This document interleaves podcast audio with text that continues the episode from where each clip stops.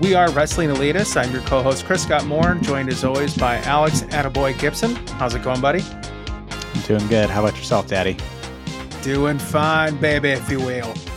Uh, not joining us today is our also triad member, uh, Sean Nash, who is on vacation. He's out of the office today, unfortunately. Uh, he's not able to make it, but he's a new homeowner, so he's got a lot of cool shit coming down on his end. So he's taking care of some business outside of the office.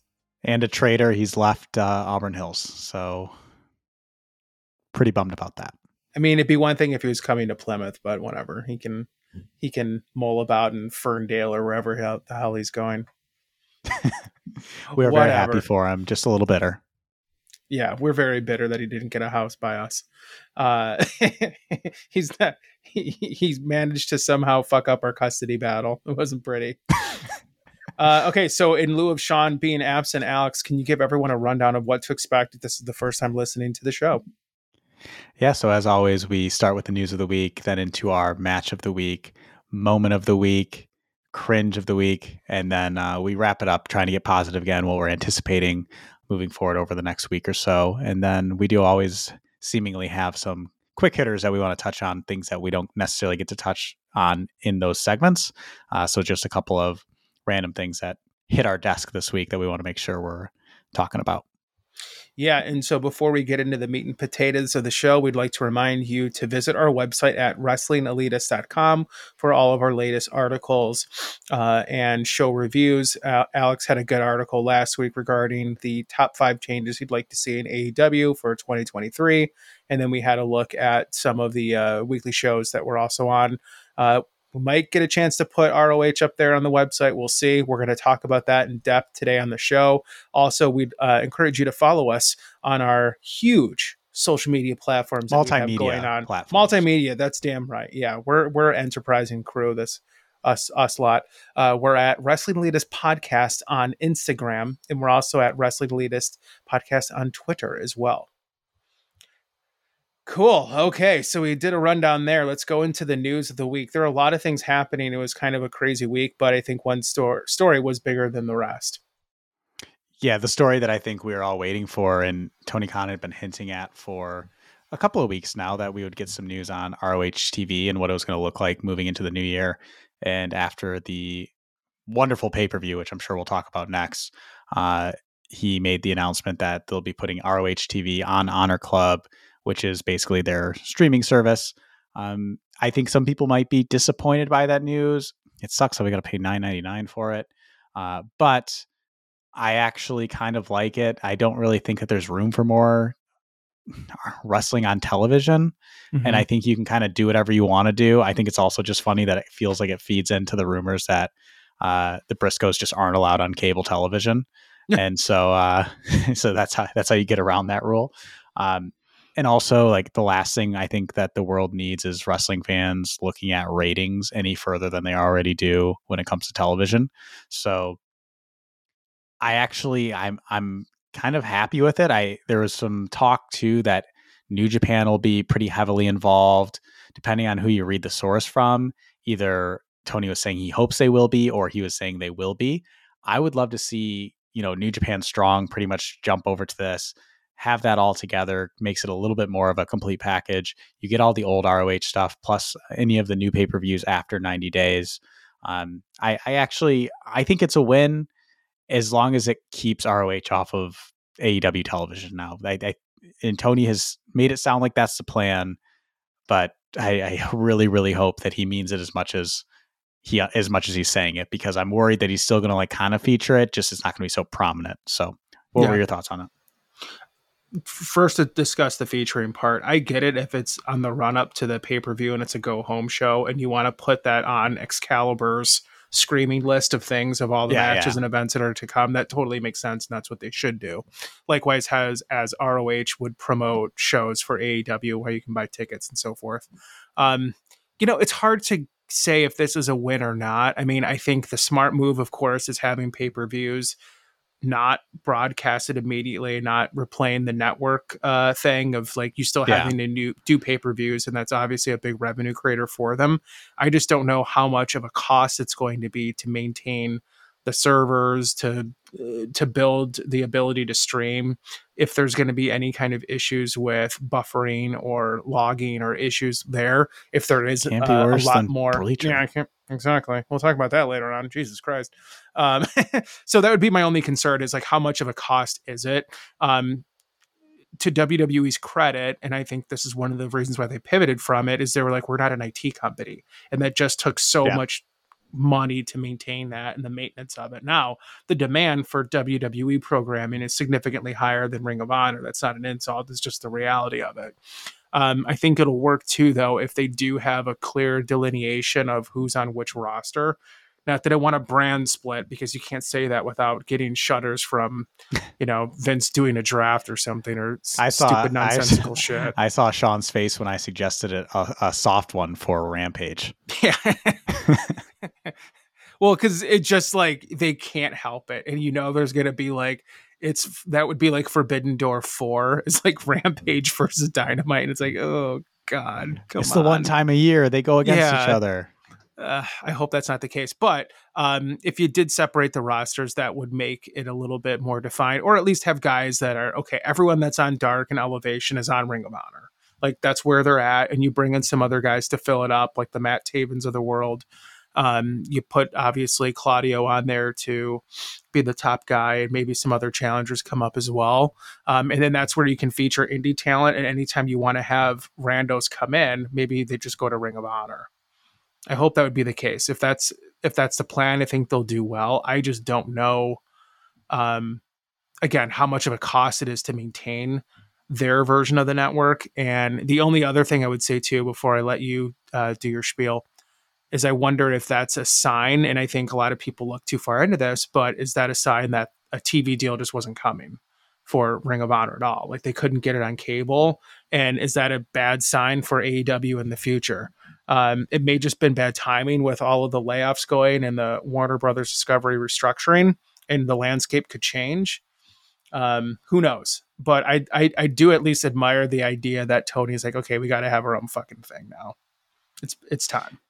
Yeah. And, and on that, that last point, I think the way I look at it is there probably wasn't any more appetite with Warner Brother Media essentially for another, um, another wrestling show. And Tony probably just didn't want to ruin that relationship, right? As he's, yeah. as he's shopping around A E W, he doesn't want to have to shop around A E W Dynamite. Um, I think he wants to make sure that they're all on good terms and everything like that. So, I, I lean towards believing that that's probably the case. It was probably, it's either going on Warner or it's going on um, Honor Club, and it just wasn't going to work to get uh, what they wanted. I think also what's on my mind and what'll change my opinion in, in either direction is, what does the weekly show look like? Is it mm-hmm. the hour before Dynamite's filmed when the crowd is half empty, or the, you know what I mean? Or like in the Rampage slot, like where do they, or do they do it completely separate? And if they do it completely separate, is it just pre-taped, you know, six weeks in advance? Is it going to be in something like the Full Sail? You know what I mean? Like I just, I don't really like the way that N X T is presented now, which sucks. Cause I, I know that it's getting better. You're getting to see, um, you know, kind of Triple H's vision again. They're no longer two point oh, but I still can't bring myself to watch it just because it's, it just feels minor league the way that it's uh, presented now. And I, that's where I'm wondering what happens with R O H is, is it just going to be like those studio tapings that they do for Dark that you cannot pay me to t- tune into, even though it's on YouTube for free. Yeah. And you know what I mean? I just, I'd rather do anything basically.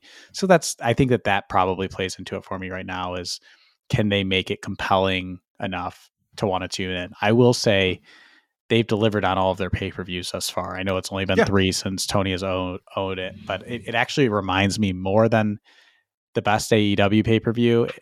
These R O H pay-per-views remind me of like that feeling that I used to get from the N X T takeovers in that early era, that black and gold era. Mm-hmm. That's what, that's what this Saturday felt like. And, and even the past ones and the one that we were able to attend even. Yeah, no, it was a great show. Um, and I hope they're able to continuously have great shows even on a weekly television basis. I mean, I would love to see them do small shows at like not indie venues, but just smaller places or places that are too small for Dynamite, but unthinkable. You know what I mean? Just like it, it, it's a nicer, smaller venue. Oakland University. Like, yeah. Well, no, but something like that. Yeah. Or like um, a D three gym or something like that. You know, that's not, it's a two thousand seat venue, but they're not going to look small by only filling two thousand seats in a six thousand seat venue.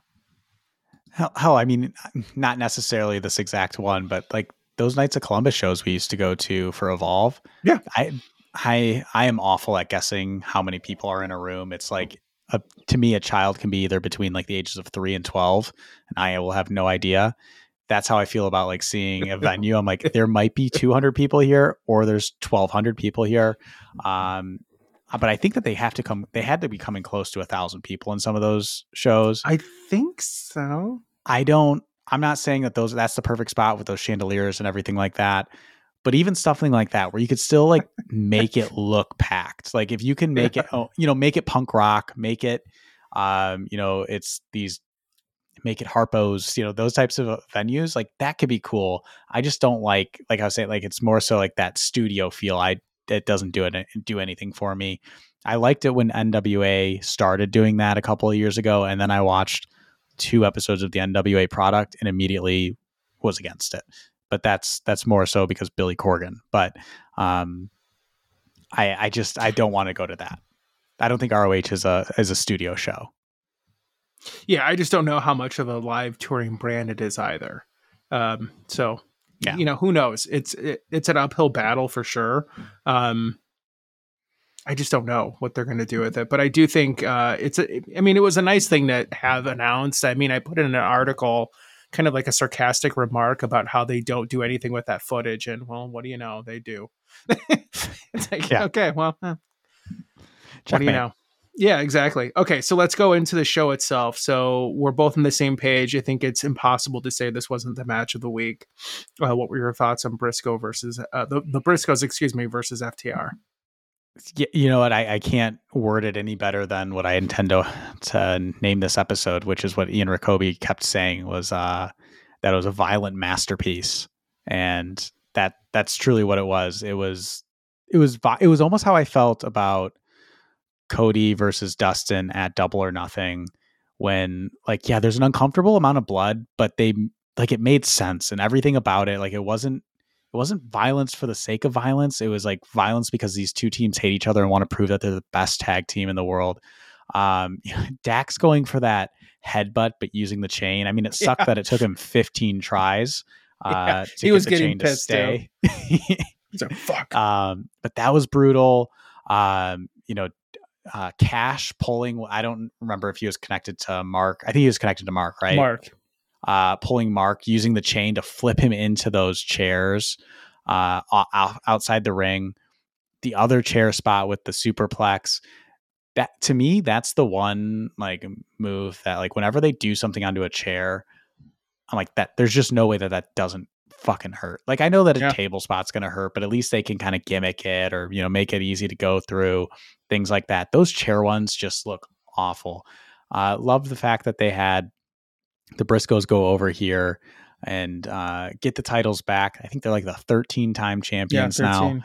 And uh also like just incredible to see a ref take a bump that, you know, and then clearly blade. He was bleeding like yeah. fucking Eddie Guerrero versus J B L. That was yeah. wild.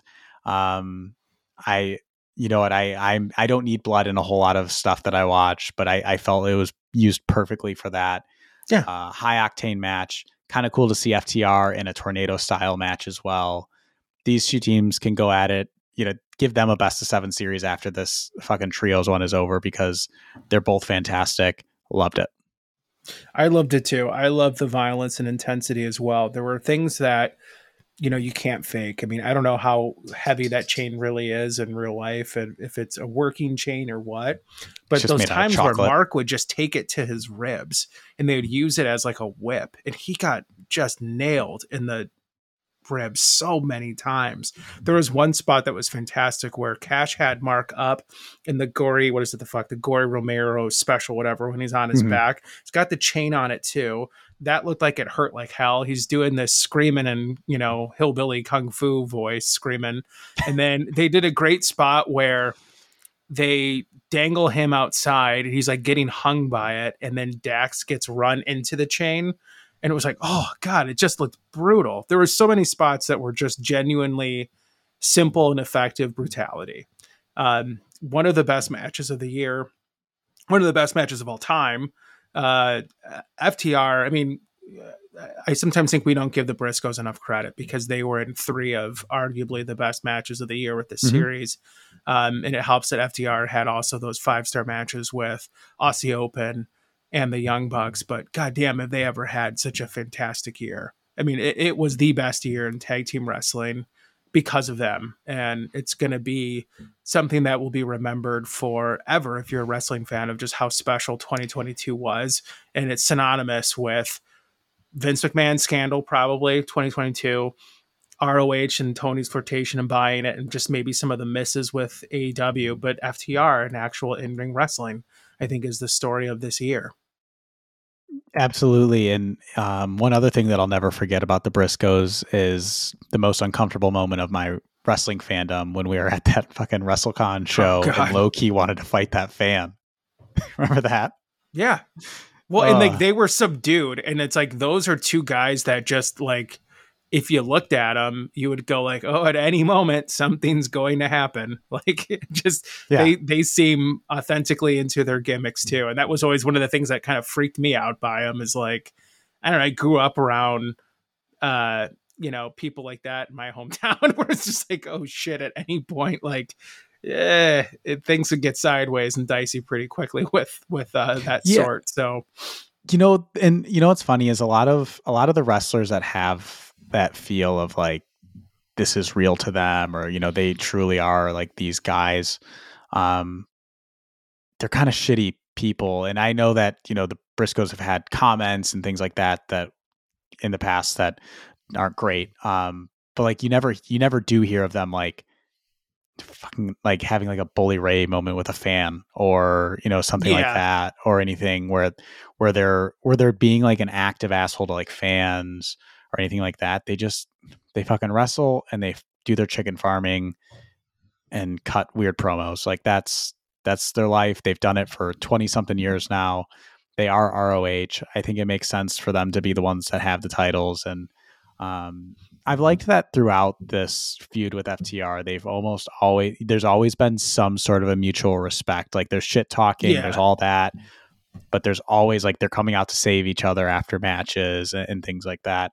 Um, and then just one other note, I don't think I ever gave a shit about dog collar matches, uh, before A E W. No, uh, you know, Brody and Cody had a really good one, and I was like, okay, that was, that was solid. Uh, it sucks that there was no fans. Well, I mean, there were some fans, but you know, limited, and it sucks that that's Brody's last match and, and all of the things that come around that. And then to go to Punk versus M J F, that was fucking fantastic. Yeah. Uh, and then to somehow top that this year is incredible. Like less than a year later, there's already a better dog collar match that's happened. Um, I think W W E should stay away from them. They should retire the dog collar match, because they're, I don't think that they could feasibly do as well as these ones have gone. No, in, in W W E's dog collar matches were more so strap matches, because yeah. that was a preference of, um, you know, some of the, they, they, they've had guys that had a gimmick where they would use a strap. And I think that's what they've done with some of their dog collar matches, where it's just a game of like playing tug of war, and then they'd slap each other on the back with it. And it just was kind of silly and not, it, it just lacked the intensity of the original Greg Valentine, Roddy Piper match, where it was yeah. just a brutal, you can't escape from me, and we're cornering each other, as opposed to it being a game of whip and tag and, I don't know, silly yeah. shit. I, I'm just going to give a shout out to another match, because I, what you just said reminded me. In the pure match, I and I love this about the dog collar match, because it, once again, it felt like they were using the dog collar as a tool in the match. I loved in the pure title match having Daniel Garcia essentially force Wheeler Yuta to use the yes. three rope breaks in oh, that way. Oh, so smart. And then the whole, you them both, you know, just wasting their one op- or uh closed fist punch, despite the fact that Wheeler's was clearly a slap. Uh, yeah. Like I loved that they did that. Like the, the use of the stipulations to tell the story was beautiful. Um, and, you know, maybe that's happened in other pure matches. I haven't watched a whole lot of those, but that was just an excellent way to advance that match and, and then force Wheeler Yuta to no longer have his, his three rope breaks. Yeah. And it's, it's making the most of the, of the gimmick match, and it's making the most of the situation, the story that you're trying to tell, and the chess match that they're trying to portray that these two are in. Um, when you just have a gimmick match just to have one, it turns into the fucking old Sting and Jake Roberts spin the wheel, make the deal, where it's just a random match that makes no sense and is just kind of a stupid thing, and you have to improvise and try to make something work. Um, they did a good job of using those rope breaks for sure. And I love the pure rules. I think for some people, they're like, oh, it's too complicated, or it's, I don't know, boring or something, but I love them. I think that makes Ring of Honor unique, and I don't know, it's a cool stipulation. I have no problem with pure title. I like it a lot. I like it, but they need to be done with Garcia versus Yuta. Just, I mean, they need to be done with everything that's Blackpool Combat Club versus J A S. Yeah, you know, J A S. I just want to see who's superior. Just one more time. This best of fifty-three series. Yeah, if they have, if Claudio and Jericho have another goddamn match, or there's a tag match with, you know, Sammy and Jake Hager versus so-and-so and so-and-so, it's like, a fucking kill it, stop. Um, okay, speaking of controversy, let's go into this. What did you think of the finish of Jericho and Claudio? I liked it. Uh, I, I, I, it's weird that we've never seen it used as, yes, a, as a uh, submission. Um, and for those who may not have watched, the finish was Cesaro, or sorry, Claudio. Thank God we don't have a rule about him. Thank God there's no rule established. Man. Uh, Claudio going for his swing. And, you know, I think he got about, what, twenty-two seconds in, and then Jericho ended up tapping. I, I think my only real thing is I wish he would have gone to like forty-five seconds or fifty seconds, like something that was like almost comedically long, and then tapped at that point, because it feels like Jericho's been in that swing for twenty seconds before. Yeah. So if I had to give anything, it's that, but I, I liked it. It was unique. You know, I can see why that would be a, uh, an awful uh, move to be put into, especially for that long. What did you think about it? I liked it. I understood why people were like, what the fuck? Because he's never beat anyone with it. Yeah. And, and that, okay, I get that part, but I get also the fact that Jericho is smart and knows that that's his most over move. And so if you're going to get beat, get beat by what that person does best, that's going to cause the loudest reaction, and it's going to help him get over more. So like, he's doing the right thing, yeah, by tapping to that. And just the little things that Jericho did in close-ups, like he would pretend like he was crying and like discombobulated. And it was just so over the top, but not so broad W W E big and acting. You know, he wasn't like Anna Jay selling it, but he was still like, yeah, just like acting like he had motion sickness, which I can relate to. I would tap out if I was in that fucking move. I'd be tapping out right away. Oh, absolutely. And I think um, I, I think that it was fine. I, I do think that if you want to establish that as a finisher, what better way to do it than establish it against yeah. someone like Jericho? Because now you automatically buy in that, I don't know, who's that fucking guy that's te- teaming with um, Tony Nese now? Josh Woods. Josh Woods. Now, now, and if Claudio were to face him, he can make him tap to it too. And it's like, yeah, like, okay, well, one of the best wrestlers has tapped to this, so this is a legitimate, you know, I mean, it's just like kind of, uh, it kind of immediately legitimizes it rather than him having to build it up against a bunch of people. So it'll be interesting to see if they move forward with it as a, uh, a continuous finisher or as a one-time thing. I also just think that sometimes people, people like to complain. Yeah. Oh yeah. I do wonder if Claudio just gets sick of doing that move. Like he's like, God, I, have to f- I hate spinning or something. Like, what if he hated that? Yeah, move it's like the, the guy time? from uh, House of Pain having to sing "Jump Around" at a concert. Yeah, like, oh, God. All right, okay, I'll but do you it. Know, I have some really good songs too. Yeah, I've got What It's I've Like by acoustic, Everlast. Yeah, I got an acoustic guitar. I can really get a good sound out of. Watch, he's a listener. Gives us a zero star review. What are we going to do? Okay, let's move into moment of the week. Alex, what was your moment of the week? Oh, man, my moment of the week, it's I'm I'm double dipping. It's going to be a part of my anticipation, too. It was that Ricky Starks and M J F promo. It was yeah. fucking beautiful. M J F came out, cut a cut a very good promo, you know, kind of touching on some things that I think people talk about with Ricky Starks, with the whole kind of the Rock, uh, yeah, Walmart Rock and things like that. But yeah, what yeah, he called him the Pebble, uh, and so I think that uh, it was it was good good promo from him. But then to have Ricky there and have a great response, he even. He he actually messed up a couple of the words or things that he was saying. I don't know if you caught that in the promo, mm-hmm. but he said it with such confidence and didn't stumble afterwards, which, I mean, I don't even do that on the fucking podcast when we have nobody else that we're not doing this live. I could easily power my way through that type of stuff, but I'll usually have to like reset myself for a second. Or you, we saw with Jeff Jarrett, how many times since he's grabbed the mic in A E W has he just kind of fumble over everything he's saying?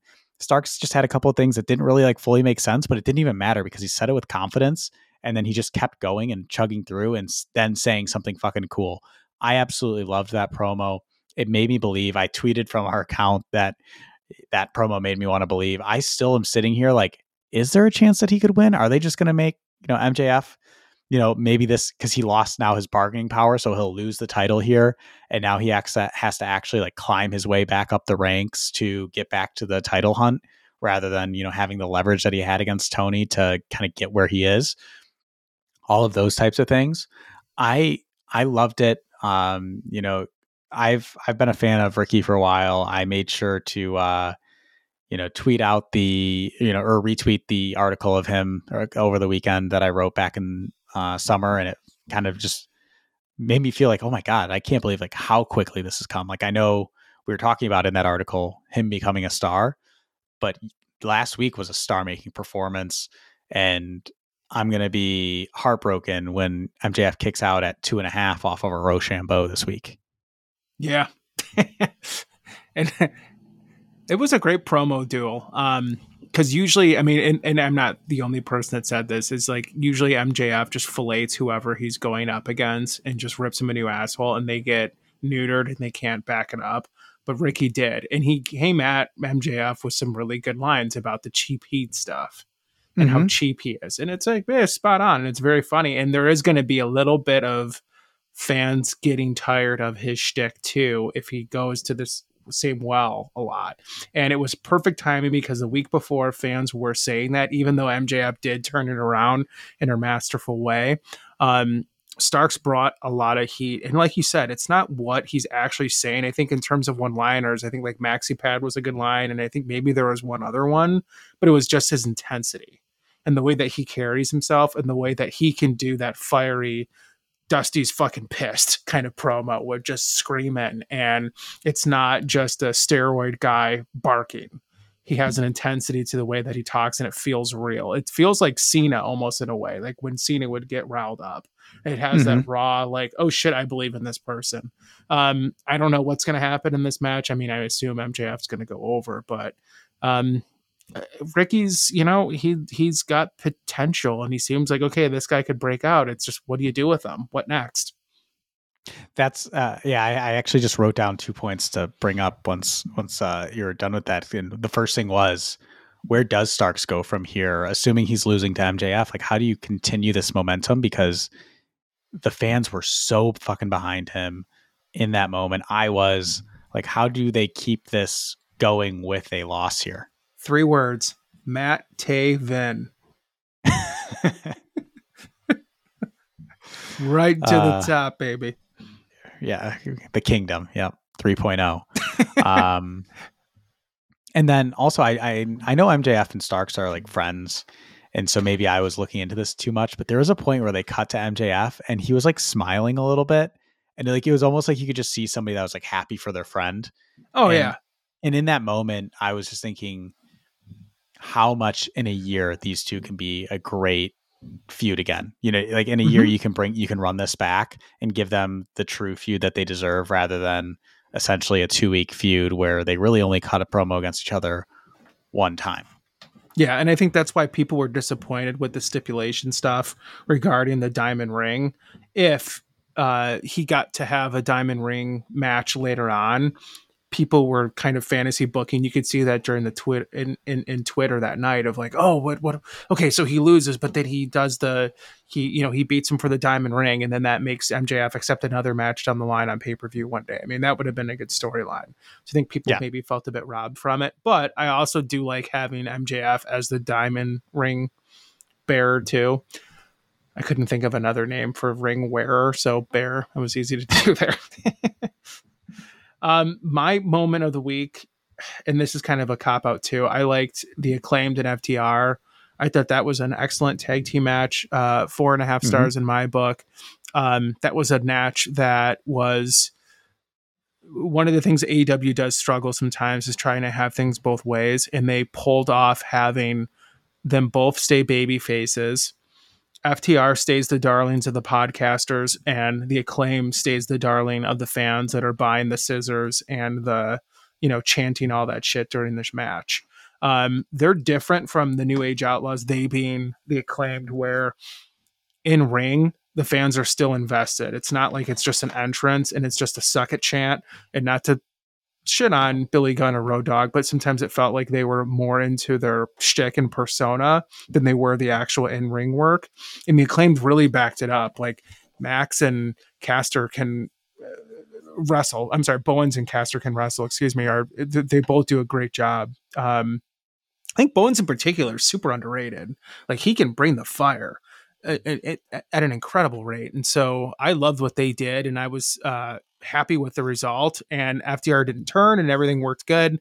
There also was a great match with Moxley and Takeshita that was awesome on Rampage that I didn't expect that to be so good. Not that they couldn't do that, but just Rampage has been such a dump lately that it was a great show. So I loved what they did there as well. Yeah, it was a pay-per-view level match to me. That was, yeah, um, you know, especially the last probably three minutes of that match. Mm-hmm. I went back and forth four times on who I thought was going to win. Yeah. And it was a, a great match. Um, and then also just the way that it closed then with the, you know, I, I don't get the whole Gun Club. I just, them being involved in feuds doesn't really make a whole lot of sense to me, but them being used to, you know, debut or, you know, show that the, the match that was going to happen at uh, Final Battle was great. Yeah. Um, had to text Sean separately because I knew you were already in bed, uh, but about our excitement because we didn't want to spoil anything. But um, yeah, it was a great match. I think it, it's been, I was worried that when the Acclaimed had to finally face F T R, that F T R was either going to have to win or it was going to be just, how do you do that? But they held their own. They showed why they deserved to actually get that win, uh, and excited to see where it goes from here. I'm still actually kind of like, I wouldn't hate a heel F T R again, but I'm glad that they didn't make go the, they didn't take the easy way out and turn them heel there. They could turn heel at another time or something. Yeah, and they're going to lose some titles. I mean, they lost the R they lost the tag title shot in A E W. They lost the R O H titles. They're going to lose the um, I W G P titles, I'm assuming, to Aussie Open and uh, mm-hmm. Wrestle Kingdom. And maybe you do a storyline out of that, of like all this frequent losing. And there, I mean, I think the Gun Club correct, try to tease that in there, but um, you know, you can use that as a storyline, and that's a good motivation to turn them heel. Um, besides too, like shit, what are they going to do to top twenty twenty-two? Like at, at one point they were not on T V enough, but now I'm kind of like, okay, now I could get why they wouldn't be on T V for a bit, just to kind of, okay, what next though? Like there's not another thing for them. There's not another mm-hmm. perfect match for them to have. Um, so, okay. Uh, but yeah, what an impressive week of wrestling, I think, from a Tony Khan standpoint, right? Like he's had a, a great couple of shows, and with all the bullshit that was going on behind the sta- uh, behind the scenes, this has done a lot to, I think, rehab um, the trust that fans have in the product. If you just have these great matches and great shows, and those crowds were fucking hot in Texas. They were yep. into everything. It, and that's, it's and, that, honest, and that translates. It's honestly wild how into it all the, the Texas fans are, because they run Texas a lot. W W E runs Texas quite a bit. And so for them to be like that, even though it's not like their first, you know, A E W show they've had, um, kudos to them, because the, I think the Northeast is getting pretty, uh, pretty drained, and even specific parts of the Northwest, not Michigan, uh, are God no, uh, yeah, can't have a show here. Are feeling, I think, are are kind of just a little bit over it almost. It feels like, but Texas, uh, damn, do they deliver sometimes? They sure do. All right, well, let's go into what didn't deliver. Let's go into cringe of the week. Oh, that fucking segue did. Uh, yeah, my cringe, my cringe of the week uh, is uh, enemy of the pod, uh, Bully Ray, and the table spot that he tried to do at Impact uh, tapings. He was putting, um, you know, spoilers, I guess, if you watch Impact because it's for tapings. Don't it just ruin happened. It. uh, he was putting. Uh, Scott D'Amore threw a table. It was supposed to be a flaming table, but he was unable to light the table. And I think for me watching that, besides the joy I get to see uh, Bully Ray failing, was the the lack of like any, like he just was like so nonchalant about it. Like it, it just looked like when you watch videos of old timers that really don't give a flying fuck. He was like, oh, whatever, it's not working. And just like the body language that he had. Like he should have been getting more riled up that it wasn't, you know, in character, he should have been getting more pissed off that it wasn't working or whatever. Yeah. And there was just nothing there. Bully Ray is just, for me, uh, he's somebody who just talks and talks and talks. And he's not even somebody that really delivers in the ring. The Dudley Boys were a great tag team back in the day. I'm not going to take that away. Like they, they were good in a different era, but that era's gone. Um, you know, they're not even together, and I just don't understand. Like, to me, the fact that Impact even has Bully Ray, I don't really get it. The fact that people listen to him on Busted Open Radio, I don't get it. Yeah. And, um, you know, that's, that's all I have to say about that. Yeah. It's nice to see these hot take artists eat shit when they have to do something themselves. If it was anyone else besides him doing that, it would have been a whole diatribe on the show.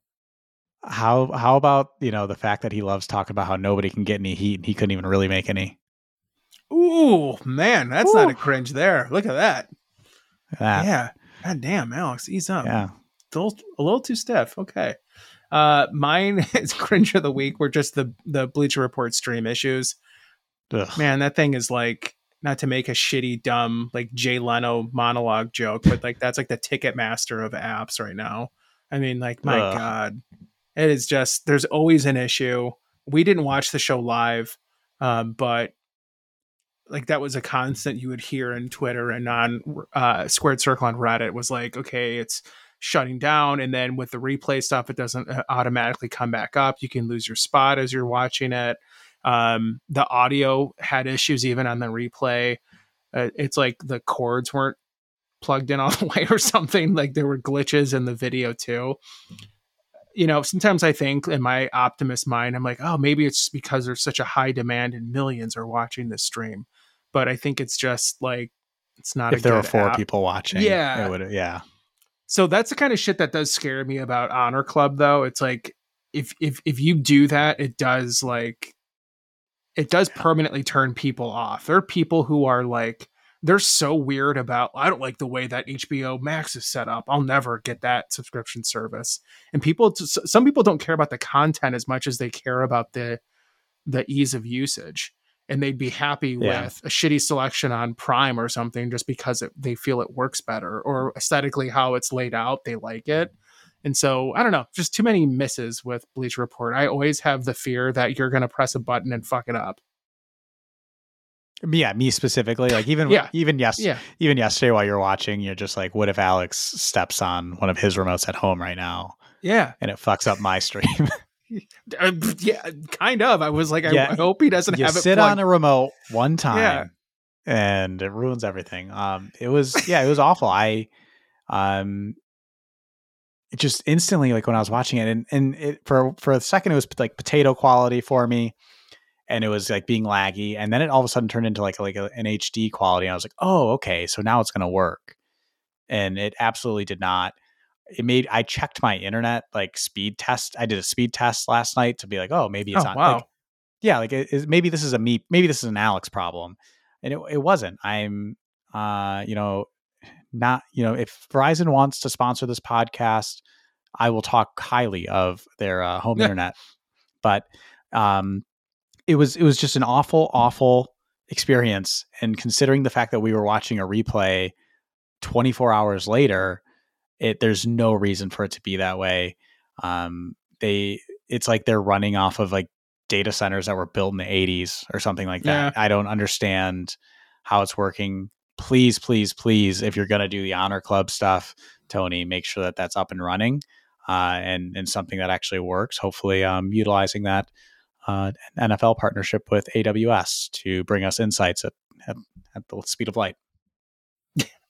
Well, yeah, I think you just, after getting burned, if the product isn't as good as it is, people will just go, no, fuck it, I'm not doing it. And I think luckily they've had such a good output where, you know, if you're getting a A E W Tony Khan produced pay-per-view, it's going to be high quality in ring, but I never trust the stream, and I never trust the quality of the apps and the things behind the scenes. All right, so let's go into what we're looking forward to, Alex. You touched a little bit on M J F and Ricky Starks. Anything else you want to add to that, or anything else that you're uh, envisioning in the future?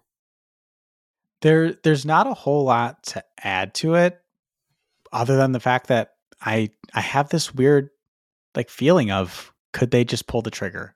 Could, could they see that right now is the time to push it to uh, Ricky Starks and just tell a different story with Uh, M J F? I don't think that they will, but goddamn, do I kind of want them to. I yeah. I just I love I've I've been a Ricky fan for a while, and seeing this come up over the last six months, I don't know. I, I think it comes out of a fear of, what do you do from here? I think we've seen so many times where they kind of slow the momentum pretty quickly after a feud ends, and I and I just I want to make sure that it stays, because he's been getting such insane reactions, and he's somebody who can talk. I think he's somebody that you can put on podcasts. He's somebody that you can put on television. You can have him representing the brand. I think M J F's obviously that guy too, but from a, from the face side of things, um, I'm just really, really intrigued in the route that they go, how he gets the win, and, um, you know, where things go beyond this point. So I think it's, it's beyond this match. It's what happens after Wednesday. Yeah. I mean, I'd love to see a title change too. Winter is coming is synonymous with surprises and a big last show of the year feel. So hopefully that maybe could be something. Um, yeah, you know, I don't know where he goes next too, and I think that's one of the issues that they have, because you don't want to see him do a storyline with like the Factory. And like, I wouldn't put it past the them, or like, or to do it with like Rouge, who's who's very, very good. But like, that's not going to be the follow-up that people want to see. Yeah, absolutely. And I'm sorry, I need to go back to cringe, because I also forgot that my bonus cringe was oh. the fact that uh, the firm's W. Morrissey is now just going by Big Bill. I mean, I don't know. Whatever. Just It'd be he's... one thing if it was like Big Bill Morrissey or something like that, but just Big Bill. That sound, I don't know. That sounds like somebody's like stepdad. Lumberjack. Yeah. Yeah. Lumberjack. Um, kind of. Yeah. I, yeah. That, I think that that's it too. Like, you just don't want to see him all of a sudden be getting uh, offers to join the firm or L I J oh, God. or something like that. Or, oh, it'd be know, the worst like, if he's just getting out. He goes on the recruiting trail. Yeah. Just have heels trying to represent him or own his contract. Like, that'd be the laziest shit ever. I hope they don't do that. Ooh. Yeah. God. It is funny for like how good the show is and how well they do long-term booking. There's some, there's always like maybe ten percent of the show where you're like, what? Like, how could the quality be so good here? Like, so it's backwards, like right there. It, like, it's very it's odd. Like they, it's like they used all of their brain power on one thing, and they're like, yeah. we don't know what to do with the rest of this. So they just like, they just have like a kindergarten class book the rest of it. They just throw darts and go, okay, these or, people, yeah, they, like they've yeah. created like a, a storyline generator that they just hit refresh on. They use like the Family Guy South Park balls, you know how South Park said Family Guy does that with the references. Yeah. It just, yeah. there's like a, there's like a pit for, uh, evil heels that are going to represent it's, you as your agent or own your contract and ownings and winnings. Yeah, no, I'm just like picturing it as like a Mad Lib where like you just like you just like crank it and like a ball comes out and it says Ricky Starks, and then you like crank another one, it says gets recruited by, and then ah, uh, God, that'd be awesome. We got to do some A E W Mad Libs on the website. That'd be great.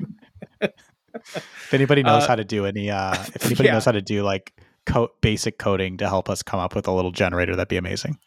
I true story in my, in college in like a dark comedy class, I did a uh, ransom note Mad Lib, and that just did not work well. Like, people just did it get not. offensive? No, it just was weird, and no one yeah. thought it was a fun usage of a Mad Lib. It, they didn't like the combination of those two forms. They didn't like the fun with the dark. No, nah, it was it was just this guy's creepy, and I don't like him. Story of my life. Okay, I'm looking forward to, and this is a shock, I'm looking forward to Gunther and Ricochet. Or Gunther. That's the uh, is it, World is it, Cup is it, is match, the correct right? pronunciation? Gunther. I think it's Gunther, Gunther but Gunther. Yeah. I'm sorry, all of our German listeners. Uh, him versus Ricochet. Yeah, Ricochet is going to cash in on that World Cup victory for an I C title shot. So I think that'll be a good little program. I like that. I don't know. I think it'd be a good match. Oh, God, he is going to get. He's going to, the bump he'll take off of getting a chop yep. from Walter is going to be insane. Yeah. I just, I, I want to watch it for the Styles Clash. I don't think they've wrestled. I mean, I, maybe they haven't evolved, but they haven't been on, on like N X T I, before. I don't think they've crossed yeah. paths. They may have on like in P W G, but I kind of, I feel like their come ups were like Ricochet yeah. left. And then Walter was like just starting to come to the States at that point. Yeah, I don't know if they ever were in the same place at the same time. So I'm looking forward to that. Um, and then let's segue into other things that are coming down the line. So uh, there was a couple of articles that came out, and I'm forgetting the source. I apologize. But someone said that Gunther and, Bro- and Brock Lesnar could perhaps be penciled in at WrestleMania, which that would be that would be fucking crazy. Like, that's a dream match. That. What's wild about it is my excitement based on the current regime. If you would have told me last year that they were going to do this, I would have had zero interest in it, zero faith yeah. in it, because it would have just been uh, suplex, suplex, suplex, one, two, three. Gunther yeah. then gets, you know, put in a box and shipped back to O V W like the Spirit Squad. But now this match could actually be really fucking good. And I would actually like to see Gunther get the win. I think that this yeah. is how you make your next, you know, kind of big monster. Mm-hmm. And, um, you know, maybe he becomes the person that can dethrone Roman in, a, in a, you know, another three years. Yeah, no, I would love to see that. Um, and then other things, speaking of Mania. So we have John Cena is going to be on SmackDown, I guess, by the end of the year, fueling mm-hmm. rumors that he's also going to be at WrestleMania. Um, if that's the case, who would you like to see Cena wrestle at WrestleMania? I think we briefly touched on it a few weeks ago, but I Stone yeah, Cold I is my num- is is my yeah. number one. Well, I think we just talked yeah. about the Stone Cold thing, um, so I think that that's my number one. If I'm looking at like an actual current person, um, you know, I I would say uh, there's something about like a Drew McIntyre match that would maybe interest me. Because okay. I doubt that he's going to be, and that's assuming that you put Drew over. Um, yeah. Because I think that Drew's kind of treated as like, I think he's sometimes given that treatment of like he can, you just can let him lose a little bit more than he probably should due to his size yep. and everything like that. Um, I'd even like to see Cena against like the way that Sheamus has been the last, you know, few months. He's been really interesting. I wouldn't mind seeing yeah. Cena versus Sheamus kind of running it back. Um, but you know, I, I I enjoy Cena now with. I, it's funny. I never really loved part-timers, never really loved Cena, but Cena as a part-timer works for me because Super Cena was just so dreadful. What about you? Yeah. Um, you know, if, if they do do Roman and Rock and it's just Roman wrestling once, then I would like to see Cody and Cena wrestle. Oh, God, America versus America. Potentially hazardous because it could divide the audience, but that's a way to get Cody ready to beat Roman maybe at SummerSlam. Because yeah. if Roman and Rock are wrestling, there's no reason for Roman to lose. So he still gets to look strong. He wins. He gets the big rub over Rock, and that's going to be a big, big win for him. But someone does need to beat him eventually, and that makes Cody stronger for that moment. And I think Cody's the mm-hmm. right guy to beat Roman for the belt. I mean, as much as I'd like to see Sammy and Kevin, that would be cool. One of those two guys, or even one of the uh, Jey Uso do it, just to, you know, re- finish the Bloodline storyline. But for I, being yeah, realistic, I think Cody from like, has I to think do from it. Like a, from a story perspective, it has to be somebody that's like Bloodline adjacent. Yeah. But I think, I think from like a believability and star power, it's Cody. Yeah. So it's going to be an interesting WrestleMania season. There's not often where, I mean, I don't think I've been, even the WrestleMania we went to was like, oh, this is the last time we're watching this shit. Like we, yeah. we had such a pessimistic attitude going into that show because of Vince. And so with the new regime, this is the first Triple H WrestleMania. There's a lot to look forward to. And there's a lot to look forward to, I think, the Rumble as well. That could be mm-hmm. a show full of surprises if indeed maybe Cena does wrestle on it and if Cody is cleared to come back. There's a lot of fun potential surprises that are going to come up for the Rumble as well. I have zero reason for this belief, but I feel like a, a Triple H regime will embrace the idea of bringing back legends for those random spots. I feel like the last few years you didn't get any of those, uh, except for like in the the first women's ro- battle royal because or um Royal Rumble, because they just didn't have the roster at the time. Yeah. So they kind of needed that. But other than that, they haven't really embraced having, you know, the the random, you know, W W E alum person come in. So I, I would think that Triple H will do that. And I, that's like my favorite part of the Rumble is just like the random entries, because a lot of times it's pretty clear who's going to win and it doesn't really like that. So it, it doesn't really matter too much. So it's like, just give me some stuff to be excited about. Yeah. Yeah. I mean, as much as I, they're fun to be in the, you know, they're fun entrants, but like, I think the year where we got that lottery and I had like, who's that? The English Gentleman Jack. And then like yeah. Kofi Kingston. It was like, okay, this fucking sucks. Didn't, Didn't when you got Gentleman Jack, didn't he jump off the top rope out oh, to the sure outside did. and eliminate himself? Yeah, with the umbrella. You think he took the umbrella and casted his he Mary Poppins his way out, I want to say. And if he didn't, that's just what lives in my mind of like, of course, that's yeah. how he would eliminate himself, is he just carry that and just float away. Well, I remember uh, okay. you being so pissed off. Oh, God. Yeah. All right, we got a couple minutes left. Let's just do a quick rundown of some of the additional stories that went on in this week. So uh, a lot of rumors going on right now that Sasha Banks, under a new gimmick name, of course, is going to be debuting at New Japan. Holy shit, that'd be a big deal. Yeah, uh, and but what's wild is that supposedly her and W W E are like far apart on money. So if that's the case, I don't, I don't think New Japan's paying. They just gave. They just got their first women's title this month or yeah. a month ago. So I, I can't imagine. So um, I'm not allowed to say, that, you know, until we see how this Bow Wow thing goes, I'm not allowed to say what my thought is because I gave myself an embargo. I'm not allowed to uh, fantasy book any more Sasha A E W things.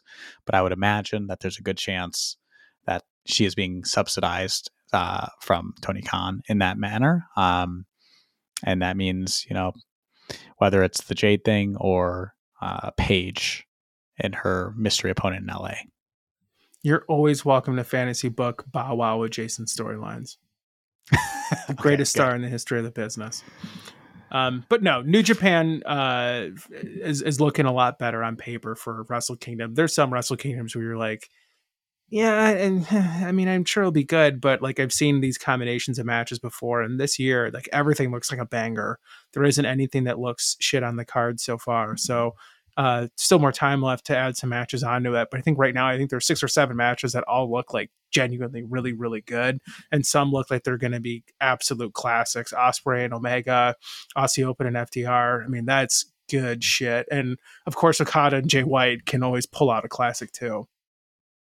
Yeah, absolutely. Does it look like right now the uh, the little man's going to hold out so that you can watch?